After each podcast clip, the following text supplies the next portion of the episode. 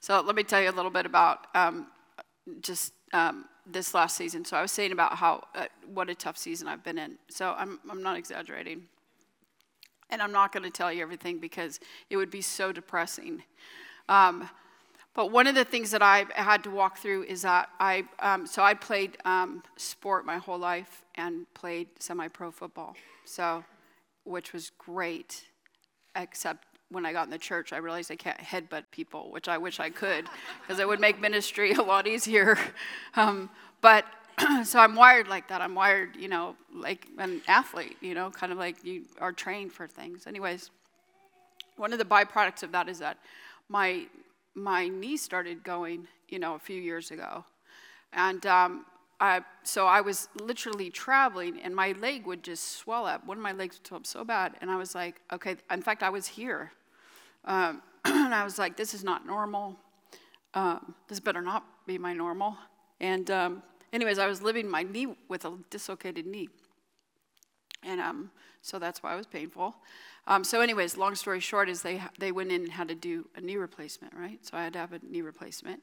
And in the States, you have to get like all this approval stuff if you're not old enough. So it pays to be older in some ways, to be honest, especially in the States, because the older you get, the more you just, there's more benefits that, you know, they don't question your, um, you know, some things. It just pays to be older in some things. And um, anyway, so I had to get all this stuff written up, had a knee replacement, and about three or four months after it, I, it broke. So the guy put in the wrong size parts. So um, my leg obviously was not working. So I had to go back in for a second surgery. And um, he, again, put in the wrong size parts. And um, so I got a new surgeon, and um, which is another whole process. Really, honestly, the Lord really looked out for me. Just wish He would have looked out for me a little bit earlier than the. Um, but he, he did. It just, just was different than I planned. Anyways, so I had, I had three knee replacement surgeries in a 16 month period. And this last one that I had, um, the surgeon went in, who's like one of the top surgeons in the country, um, went in and um, said, Your leg was like put inside, like crooked, the titanium. So I'm like, okay, well, in America, your first thought goes to lawsuit because that's an American mindset. Um, not really, but yes. Um, and um, I wouldn't even have the energy for it, to be honest with you. Anyways, so they went in and fixed this. It was a whole ordeal. But during this season, um, when I was saying like uh, this was really difficult season, one of the things that I've really had to build into my core is not just spiritually and not just emotionally, but also physically, in the sense where your body actually tells you how well you're doing. So let me just say this to you as a leader. I was like going around the world. Like, I'm a leader, I'm a builder, I get stuff done, I like to see things get done. Um, you know, it's just been the way that I've been for probably my whole life, um, but the last 30 years very intentionally with it. So, in other words, like you put me somewhere and I'm going to want to build something, right? And um, so I was going and going and going, but my body was telling me, hey, something's wrong here. And I was like, mm, it's all right. You know, I'm okay. And I've met so many farmers up in the north here. I'm not kidding here. This is the real thing. You, you've got to know this about your people, right? Is that there's a reputation with farmers where they never complain about anything, right? Have you seen your show 999 here? Where they break so many bones. Nobody's ever seen that show? Okay, well, that's a show that you have on the telly here. And, um, and so I would just go and go and go. And one of the things that you have to learn as a leader is that, and I would go in and out of seasons where I'd be good at this, but your body is telling you how well you're doing.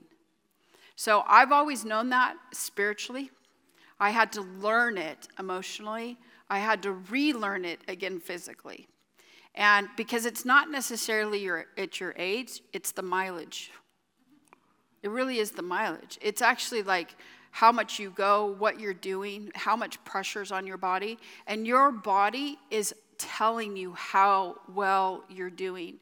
So, one of the biggest gifts that you can give to yourself as a leader is be in touch with your body emotionally, spiritually as well as physically.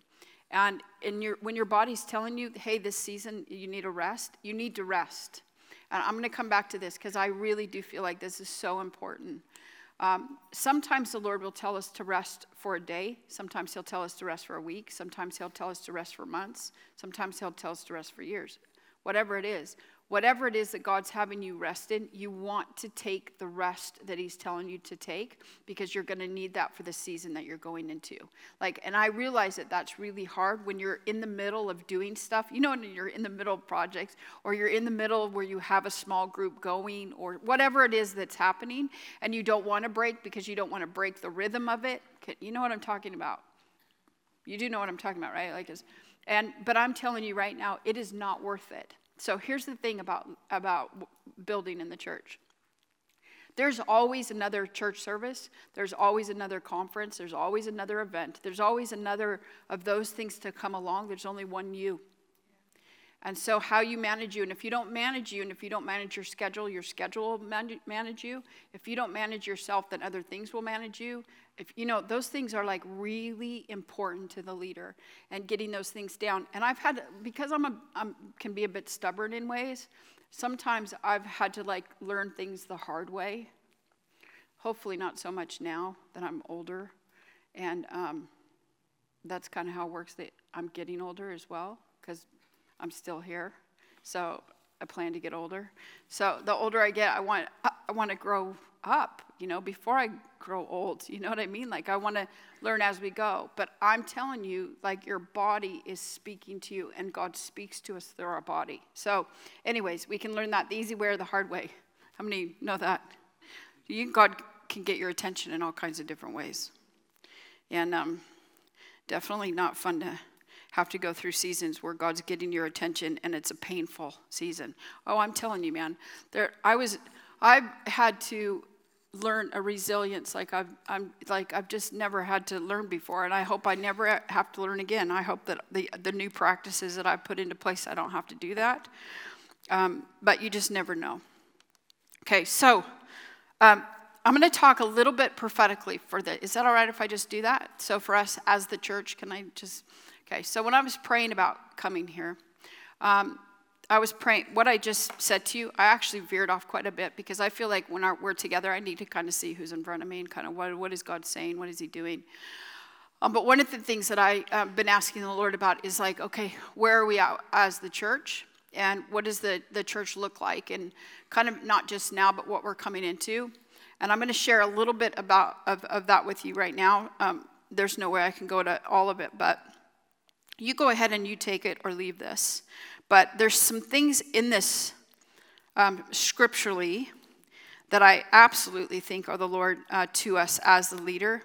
Um, and that we need to um, be reminded of. So, one of the things that I felt like the Lord was speaking to me about was uh, Cyrus. So, Cyrus in the scriptures uh, is uh, someone who reformed culture. He was known for bringing reformation.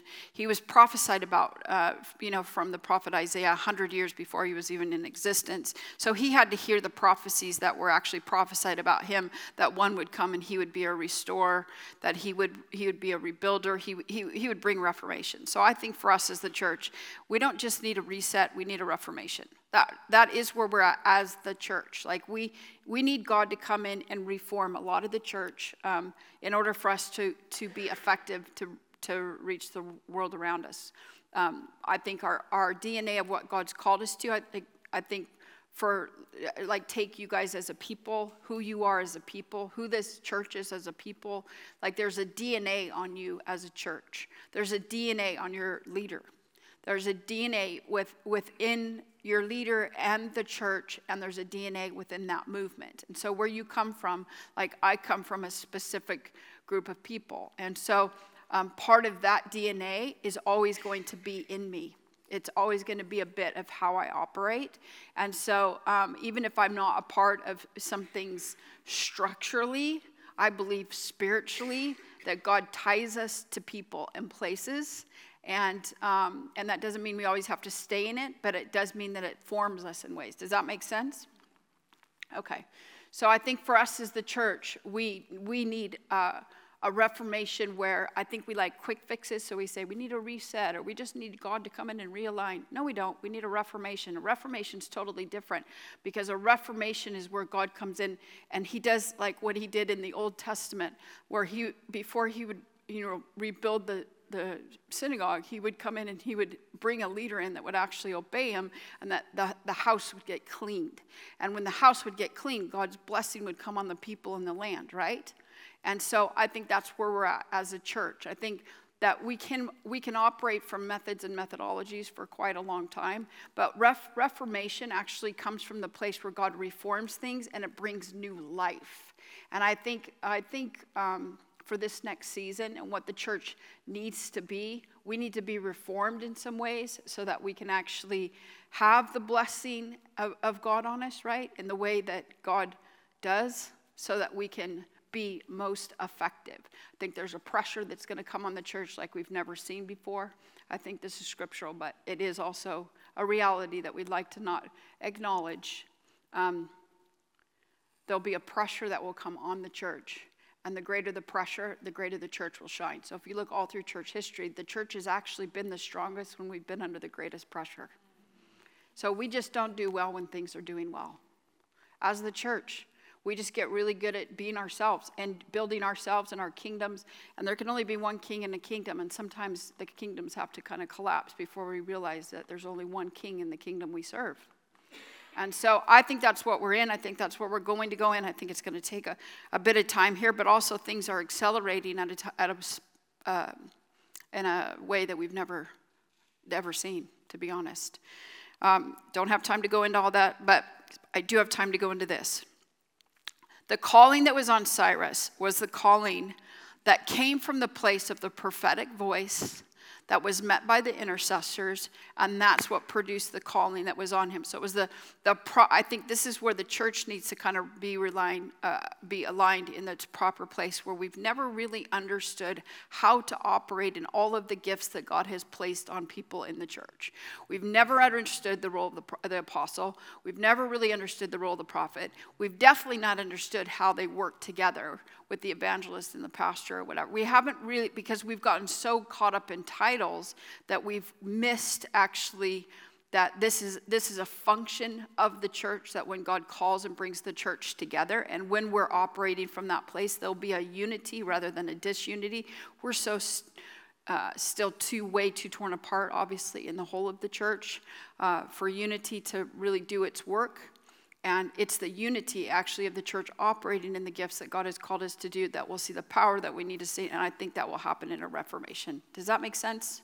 That's a lot in a short period of a few sentences. So, the calling that was on Cyrus, though, is that it's a model for us of what happens when the prophetic is operating correctly and the intercessors get on board because intercession in the church oh my gosh i would not have made it in, in leading my church for without the intercessors. I'm going to just the, the power of the prayer in the church determines the effectiveness of the church. It comes from the leader on down. But the prophetic operating with the gift of the intercession with the gift of, of um, the whatever apostle, prophet, whatever that God places on people, those things uniting together, this is a good example of, of that taking place. So you see it through all of the, the, the time prior where the prophetic word is coming forth. So Cyrus had to hear, like, can you imagine, like hearing prophecies about yourself and what you're going to do? And that's what he uh, steps into. And so in Second Chronicles, I'm just going to read you a couple verses here, just for context sake. It's in chapter 36, 22, 23. Um, and it says this um, it says in the first year of cyrus king of persia in order to fulfill the word of the lord spoken by jeremiah the lord moved the heart of cyrus king of persia to make a proclamation throughout his realm and to put it into writing this is what cyrus king of persia says the lord the God of heaven has given me all kingdoms of the earth and has appointed me to build a temple for him at Jerusalem and uh, Judah. Any of any one of his people among you, you may be, uh, you may the Lord his God be with him and let him go on up. So even even actually Daniel prophesied about Cyrus. So you're talking about you know all of this leading up to this this point, but first of what happens, and I would just want to give you some things of how God prepared Cyrus. Uh, and actually, the people for what was uh, going to happen. We find in the following book, in the book of Ezra, where this, this begins to play out. The, the, the call in Cyrus begins to play out. The word comes to Cyrus. Um, God moves on his heart. In fact, in verse 1 of Ezra, it talks about where God moved on his heart. And then we find later in that chapter, in verse 5, uh, where it says that God moved on the family heads of Judah and Benjamin, and the priests and the Levites, and everyone whose heart God had moved on, prepared to go up and build the house. So it, it went to, the, to Cyrus, and then it went to the people. And so it's always the promises of God to us. And I think the season that we're in, we have to remember the, pro- the promises that God has spoken to us as a people. What are the promises that God has spoken to you as a leader?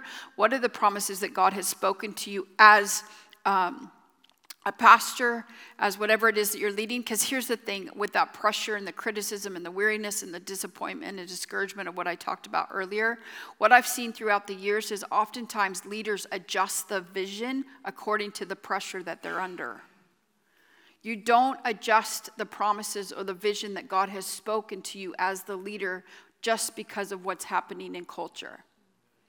We do what God has called us to do no matter what culture says. When do we take you know, our, our direction from culture? When is it that that's dictating to us what God has called us into?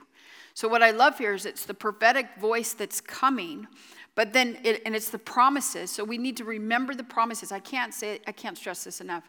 Write down the things that God has said to you. Habakkuk 3 talks about that we write down the promises and the vision that God has given to us so that we remember it, so that we can run with it. So, how many know we forget the promises if we don't write it down? I don't know about you, but if I don't write stuff, I write stuff down when I'm preaching. That's because I'll forget it at the end of when I'm done. Like we write things down so that we remember it, so that we can run with it. So, what are the promises that God has said to you as the leader, especially in this time of pressure? What are the things that God has said to you as, you know, for the, the church, for the group that you're leading? Don't adjust that vision due to pressure. You have to be flexible because we are in a blessed are the flexible season.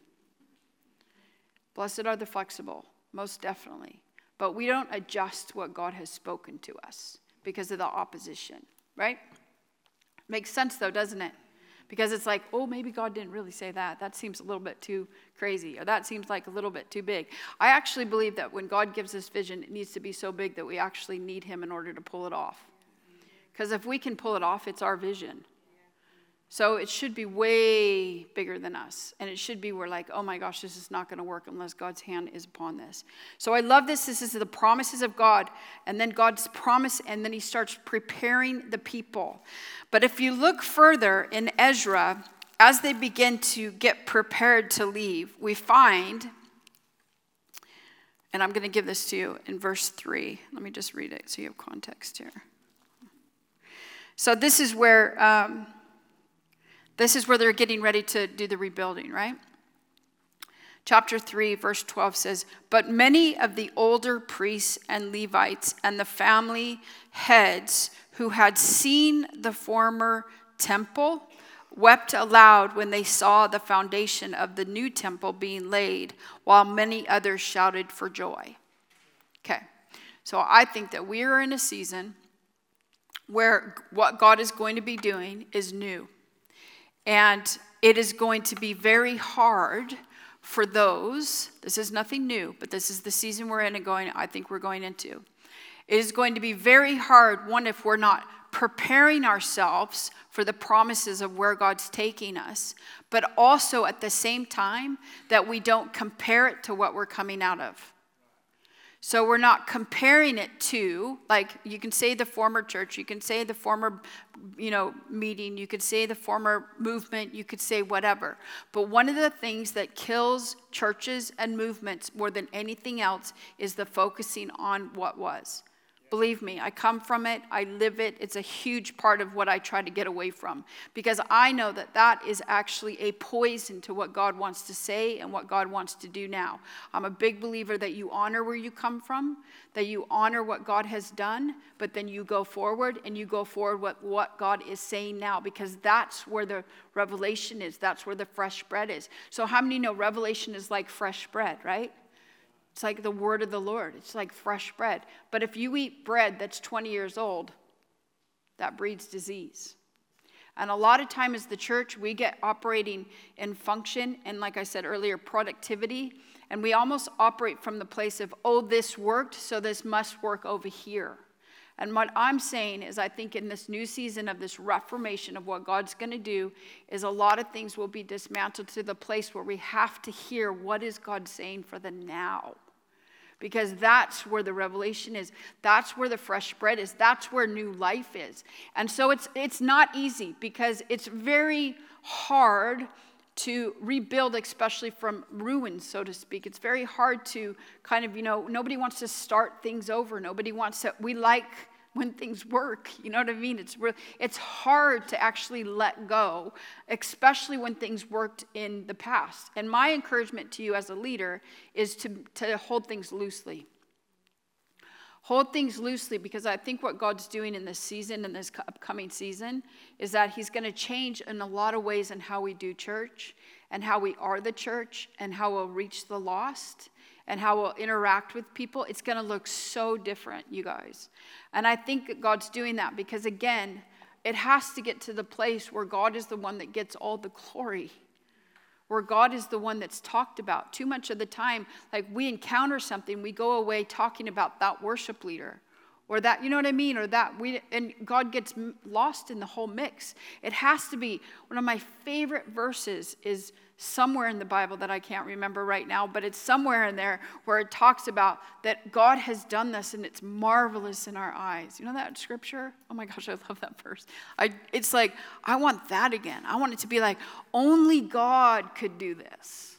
Like, only God could build this church. Only God could bring all these people. And here's the thing that's, I think, is going to be fantastic about this next season is people are going to be so desperate because they're going to be in so much grief and so much loss. And I'm not just talking about grief from loss of life. I'm talking about grief from loss of everything. Loss of, um, you know, income, loss of businesses, loss of way of life. Grief is very vast, it's very expanding, it's massive. And people are in grief right now, whether we know it or not, we're living in grief. And when you're in grief, you're more open to the, the gospel. And when you're in loss, how many know? Like, you just tend to be like, you need some hope. And I think the world around us is uh, way more open than we give them credit for. And so, how we reach them is going to be different than what worked before because they're not going to be interested in that. And you know why they're not going to be interested in what we can produce? Is because none of that's attractive to them. What's attractive to them is not how we look, not what we drive, not even, you know, like how perfect everything is. What's attracted to them is the hope there's hope outside of my circumstance. The gospel is a gospel of hope, and that's what we carry. And when things, if you just, you know, kind of get through all the other stuff of what we do, what it comes down to is that we're carriers of hope. You know what I mean? We're carriers of a gospel message that changes people's lives inside and out. And I think people are way more open. Can't tell you how many of my friends have called me in the last several months, desperate as anything um, and don't know the Lord, have no context for the Lord, um, but they, they, I'm their context for whatever they think God is. You know what I mean? Not that I'm God, you know what I'm saying, right? Um, but um, they're just so open because they're all going through so much loss right now, and everything that they do doesn't work. And so I, I don't think that's about me. I think it's about the times that we're in. And so the thing that caused so many people to miss out on the reformation that Cyrus was a part of and built were, were the people that were so stuck. And this is how we have to do it. This is, but it doesn't look like this, or we used to do it like this, or the music used to sound like this, or we used to do it for this long. Or do you see what I'm saying? Whatever it is, it's always the old that will keep us from seeing what God is doing in the now and what's coming. So we honor it, but we've got to go forward as the church. We've got to go forward in what God is saying now. And I love this in, in, in the beginning here where it says that God moved on Cyrus's heart. One of my prayers in this day is see, I don't think um, many of the people that we're going to see that are going to be leading the church as a whole aren't even saved yet. I think God is going to move on people. He's going to move on us again. He's going to move on leaders again. He's going to empower us again in, in, in ways that we have not seen. It will not look like, you know, the things that we've encountered, which I think we've encountered. And if you've been around any the church any amount of time, I think what we've seen, I think what I've seen in, my short life is pretty, pretty amazing, actually. I think we are rich, rich people.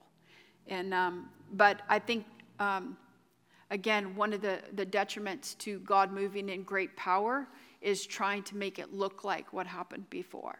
So it's never about the manifestations. We know that, right? It's not about the manifestations, it's about what God's changing in us inside out.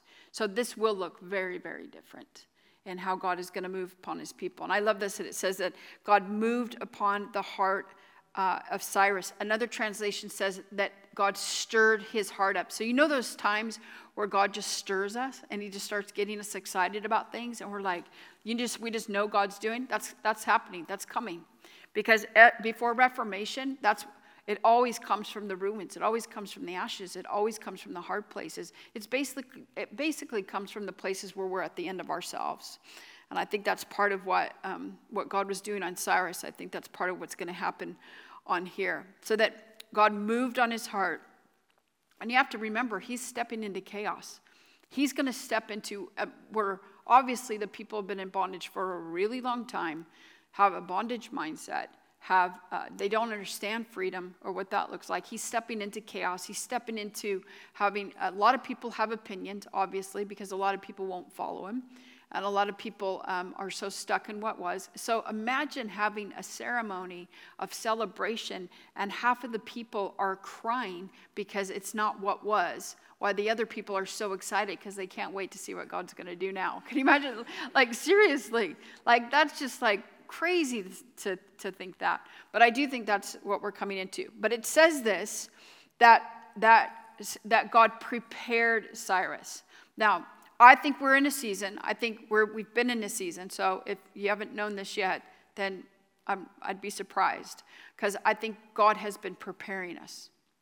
I think we've been in a season where, where part of having a little bit of change in the last few years, that God has been preparing his people for this next season.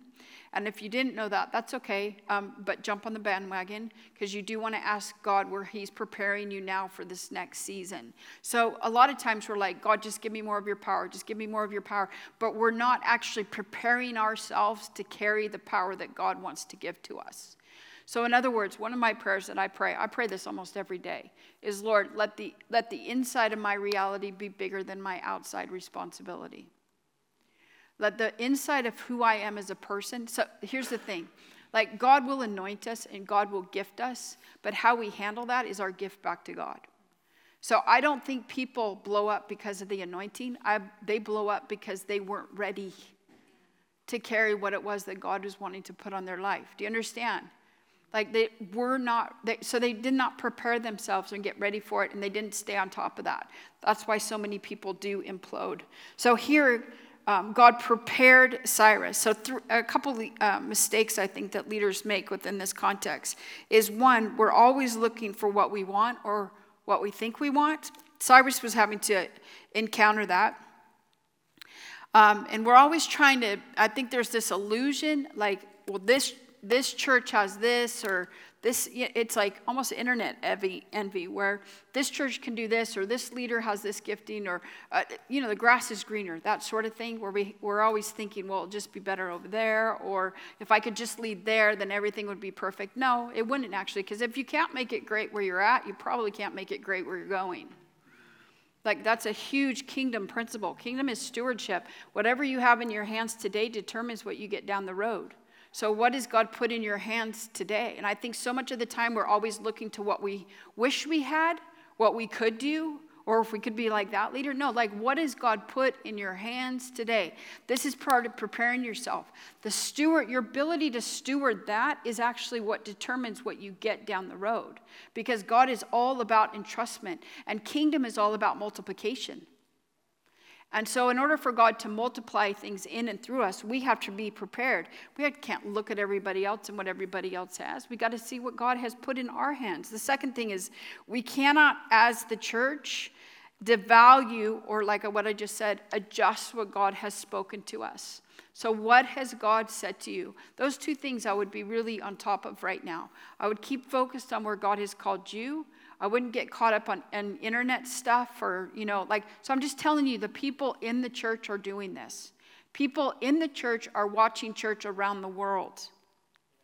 And they're, the, the, what the pastors aren't understanding is they're, they're not understanding that those aren't their sheep. So you're feeding people that aren't your sheep. But and scripturally, this is this is gonna this is important because the truth is, as the pastor, as the shepherd, we're our, we're called to feed the sheep. That's our you know we're called to lead and feed the sheep. So envision the people and feed the sheep and take care of who God's called us to. We got sheep, you know, not the smartest animal, running all over the place, you know, trying to get fed by all these places, but never growing up. Because the truth is, you don't grow up by what you hear, you grow up by what you're doing and how you're living your life. So we're actually crippling ourselves in, in other ways. So we as the church, we have to model that consistency because consistency is what builds equity.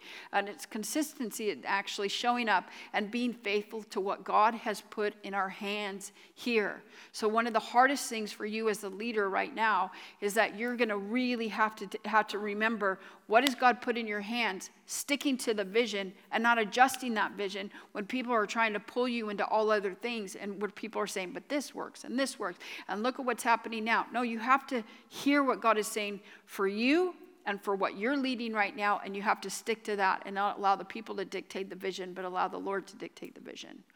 Now, that's so simple, and that's something that's not new, but I'm telling you, that is a real challenge in today's culture and especially with the internet, it's my love hate for the internet, is because it's just so not true uh, to life. And so, but you know, people have this idea about American church culture. It's so ridiculous because, one, I am American, so I can say this. But the average sized church in America is 80 people. But people think of the American church as mega church.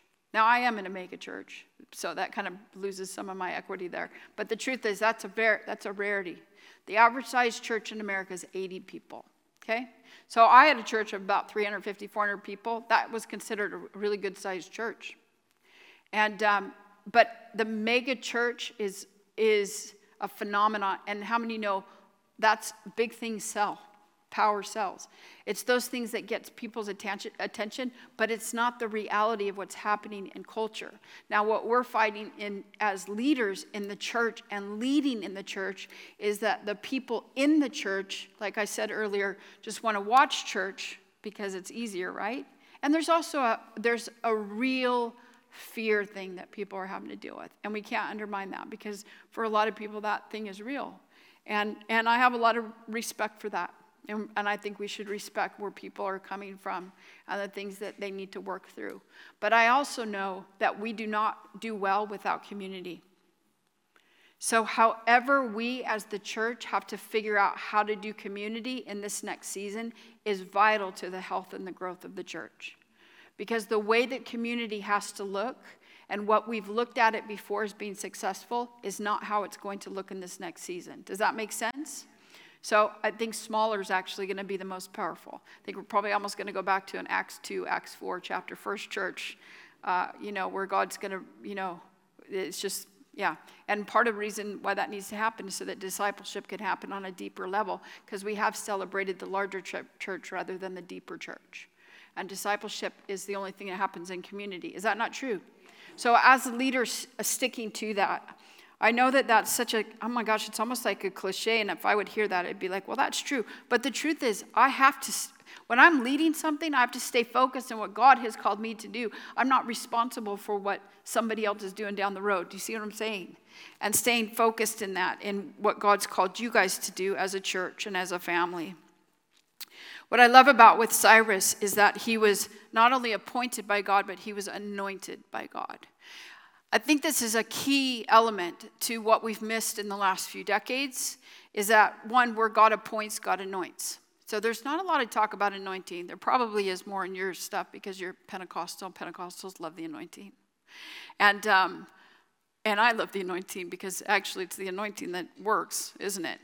Um, but if we read in Isaiah 45, we actually find where God um, takes uh, Cyrus by the hand. And when he takes him by the hand, he walks him through how he's going to lead him to bring reformation uh, to the people. So the, the first thing it talks about that where God appointed him, he anointed him. Now let me just bring a, a clarity to this of what's happening here.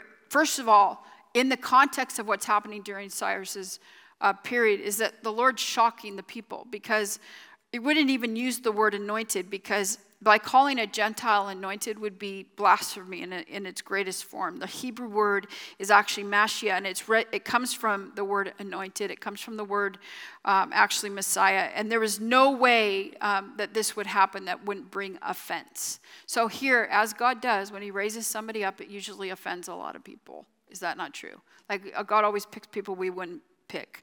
But Cyrus was appointed by God, and he was anointed by God, which there's no way, and I love this about God, there's no way that we're called to do the work of God without the Spirit of God. The Spirit of God always leads us into where God calls us, but it's the anointing that makes the difference. So there's lots of gifted people. Every one of you in this room is gifted. Not every one of you is gifted to lead this church or anointed for it. There's a lot of gift. Everybody has gifts because, like I said earlier, God is the great gift giving God who gives gifts to his kids. It's just who he is. But in the church, we have actually confused gifts with anointing. And we have confused where, oh, just because somebody's gifted, then they should be able to do what they want. And what we've seen is we've seen a decline in character. Uh, just look throughout the whole of the church if you do, you'll see we've had a lot of leaders implode, a lot of leaders blow up, and a lot of leaders not do well, whether emotionally, physically, or spiritually, because um, it wasn't that people didn't know that they had weaknesses and that they didn't they needed help. It was that they were almost untouchable because of their gifting. So, in other words, we have a really unhealthy thinking, especially in the more charismatic churches, where a gifting overrides character. And when that happens, there's an implosion that's about to take place. So it doesn't matter how, what gifts we have. Again, if we don't have the character to sustain what God has called us into and to focus on someone's gifts rather than anointing, we won't see the power that we need. So, what we've done and how we've confused this in the church is that gifts will maybe fill a room, but it won't break uh, the yoke. Someone's gifts might get a lot of people to come to something, but that's not what's going to bring freedom to the people in that room. Do you see the difference? It's the anointing that breaks the difference. Now, the anointing comes by the wilderness. The anointing, the oil of God, comes when it's pressed. The anointing of God comes from the place that we would actually never pick to be, and that would be the wilderness, that would be the crushing.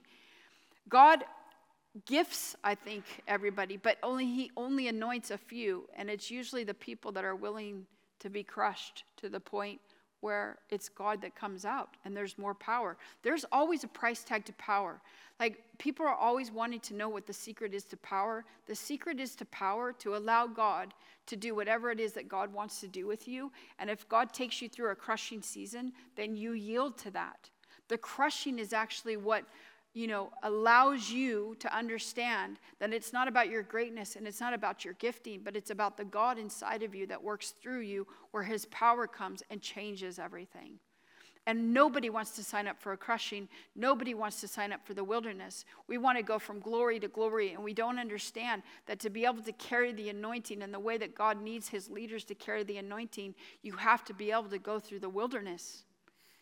Every great leader, in fact, I did a whole study a few years ago. One of the studies I did, well, what were the, the differences between the men and women who changed all of, of church history? You know, the one defining mark, it wasn't, it wasn't their gifts, it wasn't their standing, place in society, it was the obedience that they, were, they did to God. It all came down to obedience. It, it had nothing to do with all these things that we celebrate and think are most important. Like, yes, it's important for somebody to have the gifts and what they're doing, but the truth is, what's most important is a yielded soul to the Spirit of God. In fact, your reliance upon the Holy Spirit will determine your effectiveness in ministry. Let me say that again.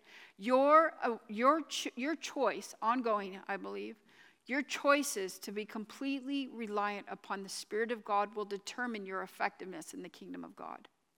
And I, I, there's a dying in this, there's a crushing in this, there's a wilderness experience that honestly is, is we just want to bypass. We like quick fixes. We like to just get, you know, empowered. We like somebody just to pray their mantle on us. But I'm telling you, the defining mark on people that are anointed by God is that they go through these times of just being crushed, and God works all that stuff out of them that has to get worked out of them. You know why? So that they can be trusted more with his with his presence and with his glory, and that they won't take it for themselves. Because that's the thing that God will not share with anything anyone else will not share his worship. He will not share his glory with another. And there is a, there is a massive difference between um, a crushing and what we bring on ourselves. So some people will be like, oh, oh my gosh, I have so much warfare right now. And I'm like, no, I'm pretty, ba- I'm pretty sure it's just your bad choices. So there is a difference between warfare and we've so confused this in the church. There's a big difference between warfare and poor choices, right? If you're making poor choices, those are the consequences of your poor choices. The devil gets way too much credit. That's, that's not warfare, that's you being dumb, right? And you're having consequences for that. Well, it's the same thing as in. I think um, a good example of the crushing is not coming from my bad choices. It's coming. The more I say yes to God, the more I feel like I'm being pressed by God. And we have this unrealistic sort of, it is American dream sort of belief system that we've brought into the kingdom of God, thinking that the closer that we are with God, the easier things should get. How guilty are we are to think, oh, I just went through this tough season, so of course my next season is going to be easier. And as leaders who need to be entrusted with the very presence of God, we will go through those times of crushing and the wilderness to where that God is dealing with that stuff within us that won't get dealt with otherwise. There's no way around the wilderness. If I'm pretty sure if Jesus had to encounter it, we're going to have to encounter it. So if we're like, I just want to be like Jesus, I just, it's always cracked me up when people are like, I just want to be like Jesus. Well, really? Because um, Jesus was rejected and Jesus was hated by his own family. And Jesus was turned on. He was betrayed. He was, you know, all of these. So if our lives are looking like Jesus, we should be encountering some of the same things that Jesus himself encountered. That's how I know I'm on the right track. And it hasn't not been where we're like, well, the more that I follow Jesus, it should get better and better. It should be, get easier and easier. No, I think what gets easier and easier is that we just realize we don't want to take the long route. You know what I mean? Like, let me just get this over with. Yes, I yield. Yes, I surrender. I'm, I'm dead serious. We just don't want to take the long route. Over 350 times in Scripture, we find the word desert comes from the word actually midbar. Uh, it's actually one for every day of the year. We have a reference in the scriptures to the word desert. It's a huge part of scripture reference. It means to be wild, abandoned, destitute. There's a theme, there's a thread that's on those throughout the scriptures that God poured his spirit out on. Cyrus is one of them. Um, where God, you know, where they had to go to the places that were uninhabited. They had to go to places that they probably never would have picked. But this is where we get formed. I mean, how many have ever like been through a really difficult time and that you come out the other other side you're like, I just there was something about Jesus I encountered that I just didn't know about before. Like that it's just I think part of how God uh, you know, trains us is He trains us, you know, in those dark places, in those hard places. So I think we've been in a season in the church where gifting may fill a room and it might entertain a crowd, but what we need as the church is we need the anointing.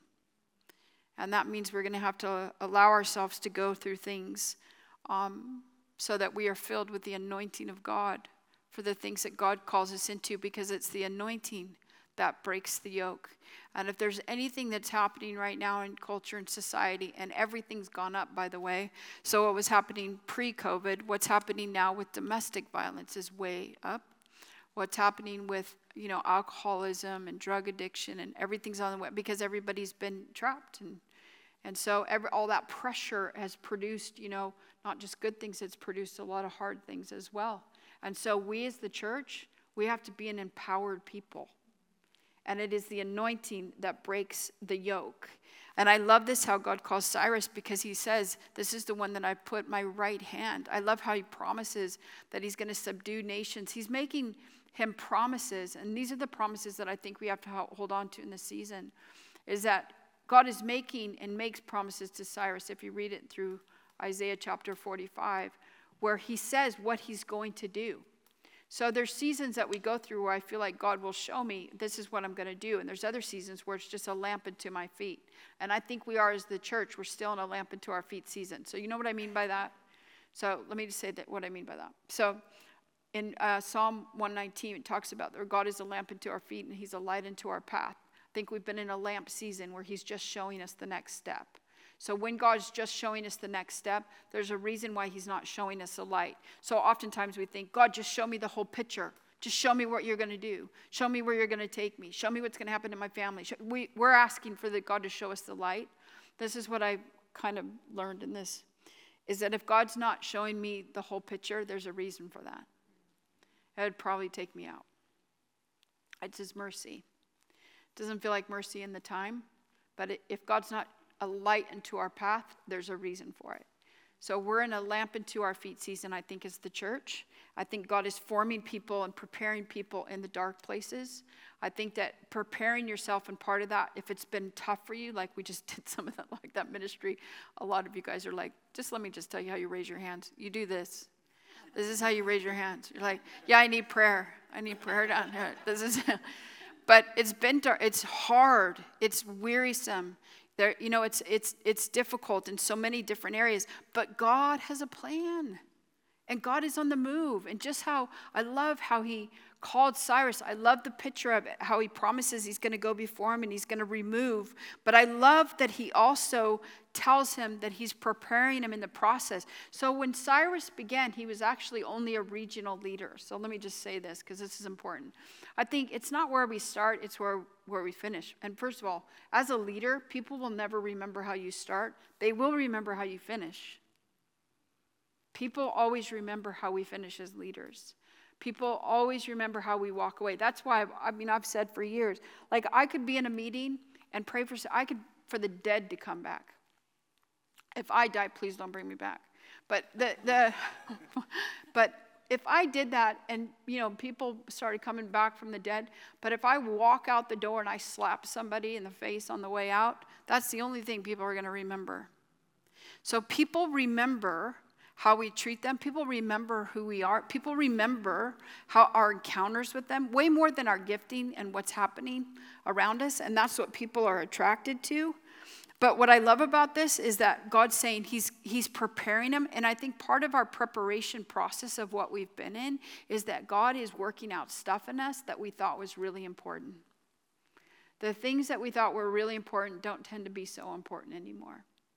The things that we thought were that we, like the highlights, I think God is kind of you know cleaning house on some of those things. But I also think it's a it's not just a church thing. It's an inward work of each of us. That if you've been in a really difficult season, then you are not alone. God is at work and God has a plan. And your ability to yield to God and to allow Him to form you is what He's after. He's after your surrender so that He could form you and prepare you for this next season. the, the word that came on Cyrus's life is that he would subdue nations. And a lot of nations were out of covenant with God. I think a lot of things are out of covenant with God right now. We're going to see that in the coming years. But the thing is about being in covenant with God is that when we're in covenant with God, we're under God's protection. And Cyrus had God's protection. It was 16 nation that Cyrus would go on to bring reformation to. But when he began, he was only a regional leader. So again, it's that message of what's in your hands today because what you have today and how you steward what God has given you today actually determines what God gives you down the road. And it's not just you as an individual, it's you as a church. And it's you, it's actually to, to the bigger picture as well, is that our faithfulness, um, especially when we're, when we're having to be in a time of wilderness, we're having to be in a time of pressure, we're having to be in a time of, you know, the wilderness looks different for everybody, by the way. Your wilderness will not look like my wilderness. It's different for everybody. It's not a competition. Let me just say that. I mean, it's like uh, it, the wilderness is not a competition, hardship is not a competition, pain is pain. Um, but here's the promise, and sticking to the promises of God that as God prepares you, allow Him to form you and prepare you for this next season. I love it that another promise God makes Him is to loose the armor of kings, which means uh, literally to just take uh, off the belt, which meant it kind of represented His weapons and, and warfare, and that God is saying, Hey, I'm going to go in front of you. And I think in this next season, we've got to wait for God to speak. We've got to have the courage to wait for God to speak before we before we go forward. What is God saying? How is He saying it? What does it look like? And then we begin to move. Because I, I believe in moving, I believe in building, but I also believe waiting is a huge part of following God. And we don't like to wait because we confuse waiting on God with doing nothing. And waiting on God and doing nothing are two totally different things. And as the leader, your ability to wait could actually save a lot of hardship for yourself and also for the people that you lead. Does that make sense? So the call on Cyrus is, I think, part of what we're walking into. There's so many promises within there that God says that he's going to remove on his behalf. A lot of them have to do with God preparing him and forming him and him becoming the leader that he was to be so that he could bring the reformation necessary. And one of the final promises that God makes over Cyrus is that he said, I will strengthen you. Now, let me finish with saying this. If you don't get your strength from God, you'll get it from other stuff. And and and too many leaders are um, not very good at getting power from the right places. So, that part of you that um, tends to be self reliant, or that part of you that's not getting what you need from God and you're getting it from other things, that thing will implode you because it, it's not meant to sustain you. I think David's a good example of this when David, after giving himself, you know, to all the, his mighty men, remember that in the Bible? Where David's mighty men who were great warriors and these were men that were actually outcasts, and David picked them. And David said, I'm to I'm to give you a place, and I'm to give you, I'm to form you. You're to be my great, mighty men. If you read about them and what they accomplished and how they, they were incredible, incredible men, they also all turned on David. And there at one point where David, it says that David went and strengthened himself in the Lord. And I think as the leader, there are seasons that we go through that you have to learn to get what you need from God just from God not going to be able to get it from other people. You're not going to be able to get it from another minister. You're not going to be able to get it from other things. You have to learn to strengthen yourself in the Lord. And the Bible talks about that even Jesus grew in his spirit man.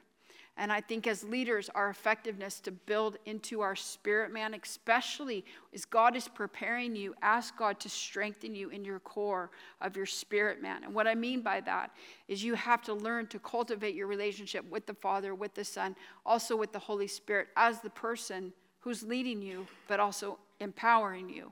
And I think we have to stop referring to the Holy Spirit as more and it and treating him with the respect as the person that he is. And, and I think also as the leader, if I could just say this, I have found like I am most powerful as a minister after I've been ministered to.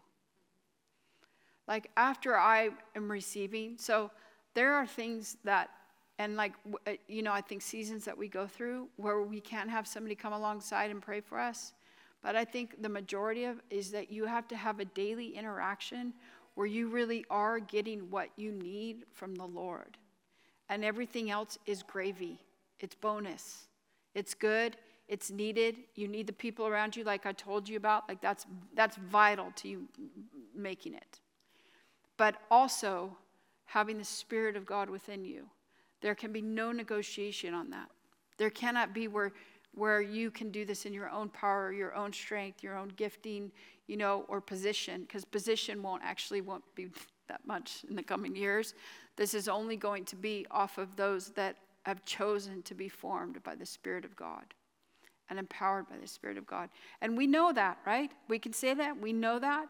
But if we don't have a practice of it, and if we're not doing it every day, where we're having God empower us and fill us and form us, then the wrong things come out of us. And we won't be able to lead effectively. So I'm, I'm saying this sort of flippantly, but I'm saying there really is nothing more powerful than you getting filled. And not just getting filled, but allowing God to form you, which means in the wilderness and God taking the things, and it's just like almost like, you know, have you ever seen where, you know, the scriptures in the Bible where it talks about that um, we're the clay and he's the potter, right? Which is a beautiful scripture reference. But if you ever see like pottery that's being made, they throw it to the ground and punch it. And that's basically God forming us as leaders. Like it's like sometimes it's like that, and God's forming it. You got to allow God to work that stuff out of you, and the more you fight it, I don't know why the Lord keeps taking me back to this, but He is, I think, um, is that you really want to yield to that, and you really want to get rid of stuff that's that's holding you back because it won't it won't do well in the coming season. So anything that's holding you back, you got to get rid of. But also being filled with the Spirit of God. So I'm a I'm a big believer to pray for myself. So I know this sounds kind of funny, but I pray for myself every day, several times a day actually. And as a leader, you should be praying for yourself, and you should um, uh, have your times where you're just sitting with the Lord, just being. And so I'm very intentional with this. And every leader is different, but I'm just going to tell you the thing that makes the difference on anything, it's that. It's, the, it's God's Spirit on me and in me and through me. And because um, we only know so much, but how many know God's Spirit can change everything? And going into this next season, it is the anointing that will break people into freedom. And it is the anointing that people are going to need more than anything else will be our gifts, it will be the anointing and the Spirit of God. And that's what will be attractive. And that's what people will, will do whatever to be a part of, right? That's what we need. So I think that reformation is coming. That's a lot in a short period of time, but to just kind of on you.